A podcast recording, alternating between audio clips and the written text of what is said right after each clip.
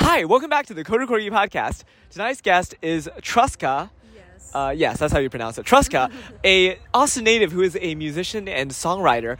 I met her at this uh, crystal event with lots of vendors and cool stuff. Uh, Treska, welcome to the show. Thanks. Thanks for having me. I'm here selling my beaded jewelry. It's been fun running into everyone and meeting new people. So cool. So fun. Been a great night.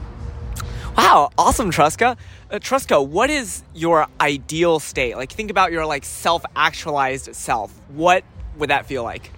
It's definitely something that I uh, have thought so much about, and it's being able to maintain this like perspective of my of my life that maintains my emotions almost like you know something that as the bad times come and go and the good times come and go it's like i'm tired of feeling the high and then losing it the second that you know something bad happens to me. And so being able to find the opportunity to maintain a level of joy and gratitude and humility humility whenever people are trying to just be shitty or when something bad's happening to me. If i can just maintain a, a level balance not an extreme emotion in any event you know that would be my my ideal state Awesome. And if you could, in your daily life, like guarantee get into that state in five minutes or less, how would you do it?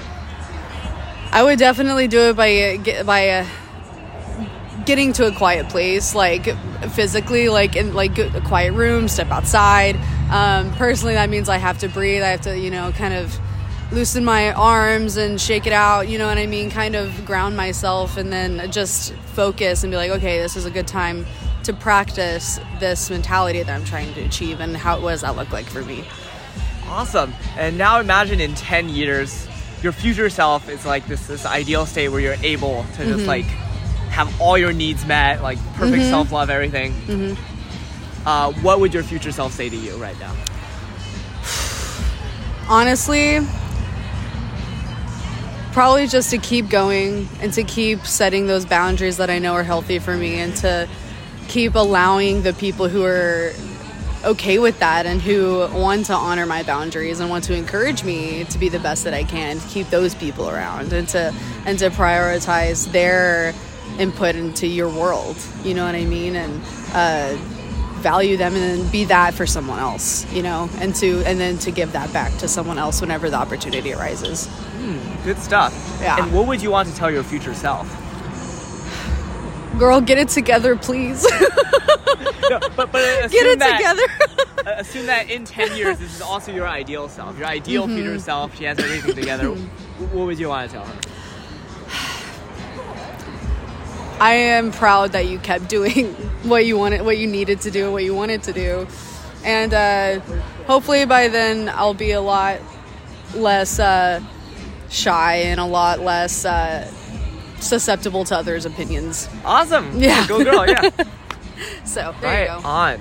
And what would you tell your past self 10 years ago? past self 10 years it's gonna be okay uh okay. yeah you keep following your gut and you keep following your heart and you're gonna be just fine uh it's never done it's never been the problem of i should doubt myself it's always like why does everyone else doubt me and uh to kind of not focus on that so much but yeah Awesome. yeah Hmm, and what would you tell your past self? Or what- sorry, what would your past self tell you?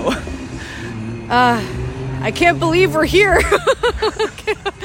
That's crazy. I mean, it's probably. I'm doing my best. I've done my best, you know, and uh, like I said, I don't have really any regrets because it's like, and I have to trust that I thought I was doing what was best for myself, you know, in the moment, and that builds confidence, and the universe will definitely give me more opportunity to test that. So I'm not worried about it. So just uh, thank you, thank you for not letting anyone else do it. good, good. Gratitude. Mm-hmm. Yeah, Nice. hell yeah. Wow. Uh, and how do you feel? Or anything you want to say before we wrap it up? I mean, that's that's pretty it. That's where I'm at. Like, I'm just trying to chill. I'm trying to chill, do fun stuff, do things that make me happy, and be okay with that. not, you know, and not let anyone else dampen it. So it's good. great. It's good stuff. How do you feel after this podcast episode? It's been so fun talking to you. Thanks for listening to me. Awesome.